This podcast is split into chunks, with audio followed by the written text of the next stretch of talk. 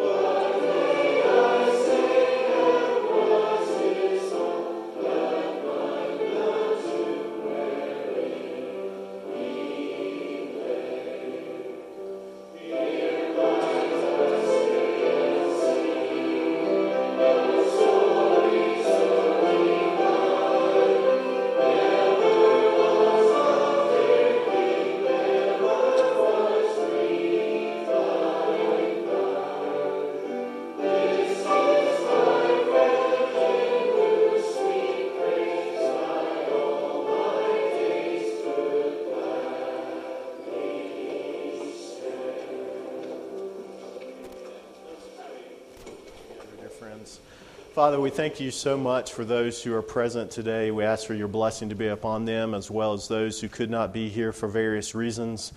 Lord, we thank you for the great privilege of being able to give back to you a portion of the many rich material blessings which you have given to us, Lord, tithes and offerings. It is our pleasure to give back unto you. And Father, we ask you that you would take these tithes and offerings and that you would bless them and that you would use them, O Lord, for the upbuilding of your kingdom, not only in the New River Valley, but beyond. And so, in all of these things, we do pray in the name of Christ Jesus our Lord. Amen.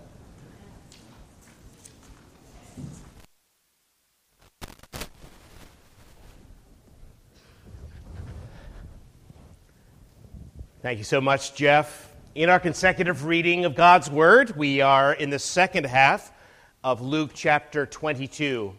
It has often been noted that at the very time that the Lord makes a covenant with his people, the very next scene is one of their lowest places. When God made his covenant with Noah, it was immediately afterward he had the low point of his life, if you remember. The same with Israel, the same with David. And here at the Lord's table, as God made a new covenant in his blood, they leave from that holy moment, and his disciples abandon him. Peter denies him. It did not stop him from saying, with fervent desire, I have desired to eat this Passover with you before I suffer. And what does this all mean except that it is sinners that Christ Jesus came into the world to save? Near to Jesus to kiss him but Jesus said to him, Judas, are you betraying the Son of Man with a kiss? When those around him saw what was going to happen, they said to him, Lord, shall we strike with a sword? And one of them struck the servant of the high priest and cut off his right ear. But Jesus answered and said, Permit even this. And he touched his ear and healed him. And Jesus said to the chief priests, the captains of the temple, and the elders who had come to him, have you come out as against a robber with swords and clubs? When I was with you daily in the temple, you did not try to seize me. But this is your hour and the power of darkness. Having arrested him, they led him and brought him into the high priest's house. But Peter followed at a distance. Now, when they had kindled a fire in the midst of the courtyard and sat down together, Peter sat among them and a certain servant girl, seeing him as he sat by the fire, looked intently at him and said, This man was also with him. But he denied him, saying, Woman, I do not know him. And after a little while, another saw him and said, You also are one of them. But Peter said, Man, I am not. And after about an hour had passed, another confidently affirmed, saying, Surely this fellow was also with him, for he is a Galilean. But Peter said, Man, I do not know what you are saying. Immediately, when he was still speaking, the rooster crowed, and the Lord turned and looked at Peter. Then Peter remembered the word of the Lord, how he had said to him, Before the rooster crows, you will deny me three times. So Peter went out and wept bitterly. Now,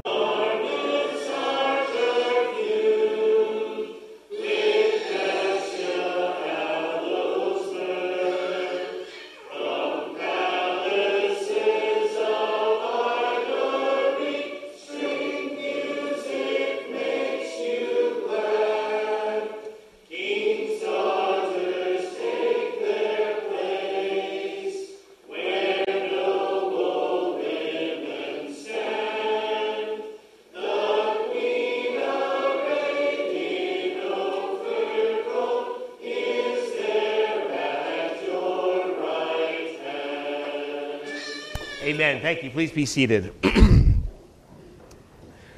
now, if you have a Bible and you'd like to turn with me, we're going to Exodus chapter 20. Once again, we're in a series of the Ten Commandments and not trying to do the ordinary thing where we seek to open up all the intricacies and the ins and outs and see how the Bible applies these summaries of the moral law to all kinds of situations. There are many excellent works on that. We're trying to do something different for you, namely to challenge the particular lies of our culture, the big, big lies that uh, sometimes, if they are said often enough, we can even start to believe. The one that we consider tonight Am I only my desires? Do I have to express them?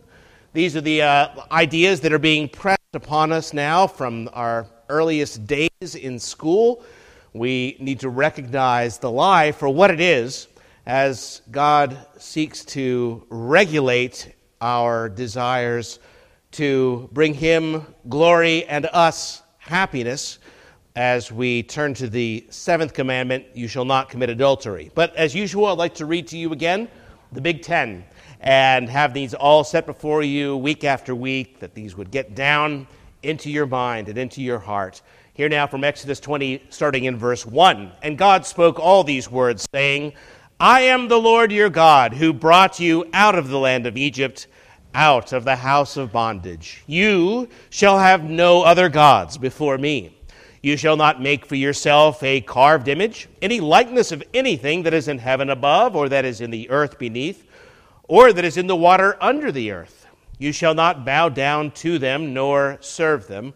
For I, the Lord your God, am a jealous God, visiting the iniquity of the fathers upon the children to the third and fourth generations of those who hate me, but showing mercy to thousands to those who love me and keep my commandments. You shall not take the name of the Lord your God in vain, for the Lord will not hold him guiltless who takes his name in vain. Remember the Sabbath day to keep it holy. Six days you shall labor and do all your work, but the seventh day is the Sabbath of the Lord your God. In it you shall do no work, you, nor your son, nor your daughter, nor your male servant, nor your female servant, nor your cattle nor your stranger who is within your gates. For in six days the Lord made the heavens and the earth, the sea, and all that is in them, and rested the seventh day. Therefore the Lord blessed the Sabbath day and hallowed it. Honor your father and your mother, that your days may be long upon the land which the Lord your God is giving you. You shall not murder. You shall not commit adultery. You shall not steal. You shall not bear false witness against your neighbor. You shall not covet your neighbor's house. You shall not covet your neighbor's wife, nor his male servant, nor his female servant, nor his ox, nor his donkey, nor anything that is your neighbor's. Well, let us pray together. Our Father, truly we delight in the law of God according to the inward man, though we find in ourselves another law waging war against this principle in our minds and we pray that by, therefore, the grace of the Lord Jesus Christ and the light of the Spirit, that you would give us new and more powerful desires, that we may be able to overcome and to surmount that which in so many ways has caused so many of us uh, grief and struggle and pain. We know that this is indeed uh, the lot of the uh, human race at this time uh, to be a people of divided heart. And yet, our Father, we pray that you would make us to be a faithful and a growing and a righteous people for your sake. Amen. Well, in 1631, the printer made the mistake of his life. He printed a copy, uh, excuse me, a, a run, I guess I should say, of the authorized version of the Bible, but it was missing a critical word in this very chapter. In verse 14, as a matter of fact, his printed edition of the Bible read, Thou shalt commit adultery. As you might guess, those Bibles are now extremely valuable collector's edition, as it seems everyone wants a Bible that says that they should commit adultery. That is, in so many ways, I think, a commentary on our world today. By the way, the printer who committed that error was fined 300 pounds sterling, an enormous sum at that day, and his publishing house was closed. Well, we come to the seventh commandment Thou shalt not commit adultery. And I'd like to say to you as we begin that marriage is only for this life, Jesus reminds us. It is not for that which is to come. So, why did God create this temporary, even fleeting institution of marriage to begin with? Was there some greater purpose? Indeed, there is. It's our, it's our best taste of the eternal love of our Redeemer, Jesus Christ, for his bride, the church. This is reminded to us several places, but probably already has come to your mind. Ephesians 5:25, husbands, love your wives, just as also Christ loved the church and gave himself for her. And this is one reason why the Lord's relationship is so often determined or described in terms of a marriage or a marriage covenant. That just as the, the, the bread and the wine we'll be receiving this evening are wonderful and special because they represent something so much greater. So, marriage, sweet as it is, is special and wonderful because it was created to represent and to reflect something of the eternal, loving, faithful, delightful devotion of Christ our Lord to his people. From there, it gets its joy and power ultimately. And we can look at a good marriage and we can learn something important and profound about the Lord's loving faithfulness to us and the eternal joy that soon awaits us.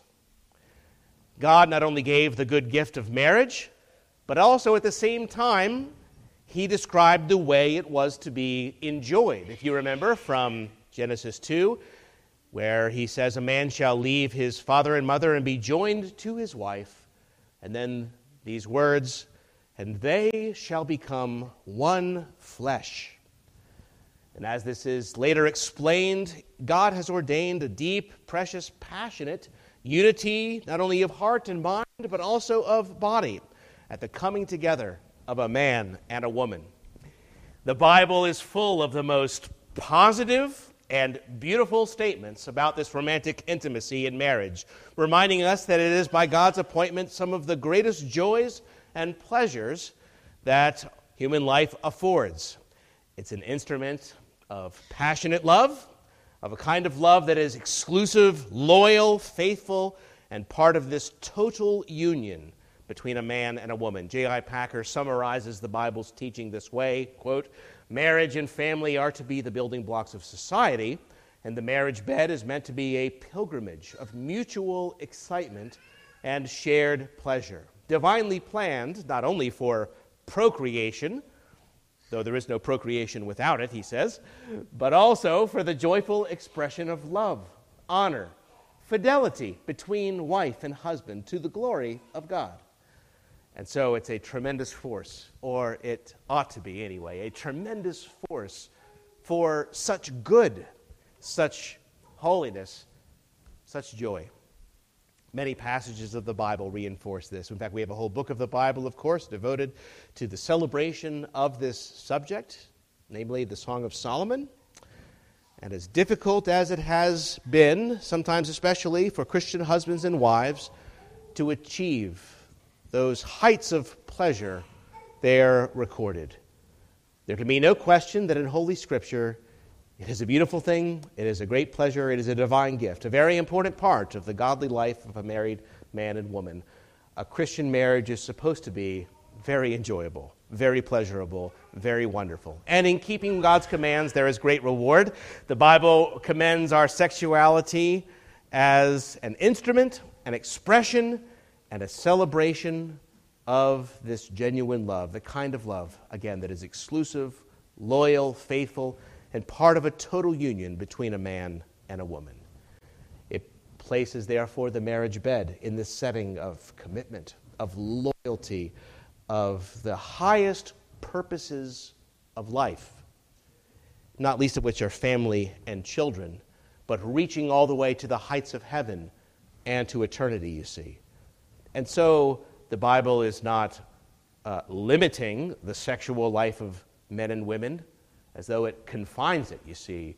It has elevated it far above. There's never been any culture that has had anywhere near the highest view that the Bible has on this subject. So, some cultures are particularly low, perhaps, like ours. But no culture has ever risen to the heights to understand the beauty and the wonder of what God has put in our world. Indeed, it says that the only way that it can be all that it should is to be confined or limited, if you like, to marriage in this way, and that the highest, most pleasurable ideal, according to the God who made us, is when uh, it is faithful and exclusive. It is only when sex is taken outside of marriage that it becomes then selfish, small, and sick. The commandments of God are thus not burdensome. They show us how to have a good and a happy life and to point us to that which is to come. So, this is one part, an important part, of the total picture of our happiness. And so, a man who is careful in every way to communicate his selfless, romantic, undying love to his wife, a man who lets her know in no uncertain terms just how taken he is with her and how wonderful she is. And wives, the same for you. The, the man or the woman whose marriage will be something of the powerful, romantic, affectionate bond of delight that God has appointed it to be. As we read in Hebrews, marriage is to be honored, honorable among all, and the bed undefiled. A, a very wonderful and a very high picture of joy. No? Young people are to practice the self control that they may soon need all throughout their married life under normal circumstances, till death do us part. God has called us to intimacy with one and only one partner, often for a lifetime. That sounds horrifying to the modern ear. I just read this week some university researcher boldly studied actually how many partners in the last year correlated with the most happiness. And uh, across ages and people, to his astonishment, to everyone's astonishment, no doubt, it was one. uh, as, as much as we think this culture knows, uh, knows something about what, what, what happiness is to be found here, well, to everyone's astonishment, God's been right all along. The commandment is not to be taken, therefore, lightly. Uh, uh, it's not just because fornicators and adulterers God will judge, right? But according to his holiness, according to our happiness, according to everything that God has for society and life, uh, he's a wise God. The reverse is also true. A seminary professor of pastoral counseling was telling a friend of mine's class uh, as tears came to his eyes, as his voice lowered to a whisper, he said to the class, with his 40 years of pastoral experience, Men, you're not going to believe what I'm about to tell you now, but 80% of all the woe, the heartache, the evil in people's lives comes from breaking the seventh commandment. Why, why does adultery cause so much deep and abiding pain and misery? It's not just these heights of joy that are lost. I give you briefly three reasons. It ruins marriages. Adultery leaves the innocent party and children also feeling wounded, disgraced, robbed, angry, violated. It is an essential violation of the marriage covenant, and it is the lawful grounds for divorce. Yes, an unbeliever up and leaving, nothing you could do about that. But certainly it says something to us when the Lord says, This is, this is the only thing. We had a thief break into our house some years ago. Somebody came into my house at night and stole from me. Do you know how that made us feel? It made us feel violated and angry and untrusting. And this is nothing compared to what happens in adultery which is listed, of course, above stealing and below murder. Of all the joyful gifts that God has given to us to enjoy, there is none greater than marriage. And adultery is terrible because it ruins, tears down, destroys, and turns this precious gift against its recipient. Second, adultery ruins lives. I read another report that 80% of all the people in counseling and psychological treatment are spouses or children of broken homes, uh, a number I just find to be uh, staggering. B- broken vows not only break marriages, they break people, they break whole societies. Now, as I said earlier, God has placed marriage in a setting of love and commitment and loyalty where we can know and be known and the, and the higher purposes of life and that which is to come. But we are finding out what sex produces when it is detached from all these things. The early champions of the sexual revolution certainly did not predict this outcome. They said it was going to be the age of Aquarius. We've gotten the porn culture, the destruction of the nuclear family, especially among minority communities, 40% of children in fatherless homes, abortion is a commonplace solution to pregnancy, sexual abuse as a commonplace now in the life of Americans' children. What has it done to the Boy Scouts? Well, we could, you don't need another lecture, do you, on the sexual disintegration of our country. In so many parts of our Western culture, birth rates plummeting to a point that immigration alone is going to prevent a society from extinction. No one, I say, predicted all that. And I could go on. But it's not the age of Aquarius. It's not the era of harmony and, and love. You know, opio- opioid pain medications are a wonderful invention and a gift from God that have enabled life saving surgeries to take place and remove pain and illness in later stages of disease that would otherwise make dying even to be torture. Gifts from God, I say, but taken out of that medical context, those same drugs will ruin lives by the million in our country. We say it's the opioid epidemic. Do we say we have a modern sexuality epidemic? No, but we do ruins lives, ruins societies, and even, thirdly, our view of God. As I said earlier, marriage is God's illustration of his own love and faithfulness, and adultery preaches a very contrary message about God. It preaches unfaithfulness rather than loyalty, selfishness rather than steadfast love, and people who have been betrayed by an adulterous spouse or parent find it difficult henceforth to trust the Lord oftentimes, and little one.